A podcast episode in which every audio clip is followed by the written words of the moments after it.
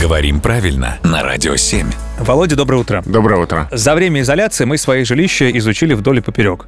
Кухня у меня вот здесь, спальня у меня вот здесь, туалет у меня вот здесь вот. А как слово кухонный или кухонный произносить мы не- так и не научились. Мало времени было. Ну, вообще, э, не хотелось бы, чтобы изоляция длилась столько времени, сколько нам нужно, чтобы запомнить э, ударение, потому что это частый вопрос и частая проблема. А правильно кухонный. Кухонный. Кухонный, да, кухня кухонный. А можно объяснить, откуда возникает выражение сказать кухонный. Да, вот интересно, оно как-то там откуда-то вот... Вылезает. Во-первых, многие слова на «онный» имеют ударение на «о», например, какой-нибудь «революционный», да? А во-вторых, русский язык э, больше любит ударение где-нибудь в серединке слова. И поэтому сам нас немножко так склоняет к тому, чтобы так произносили. Но все-таки так говорить нельзя. Правильно, кухонный. Как всегда, коварный русский язык склоняет нас к тому, чему делать не надо на самом Он деле. любит нас обманывать, да.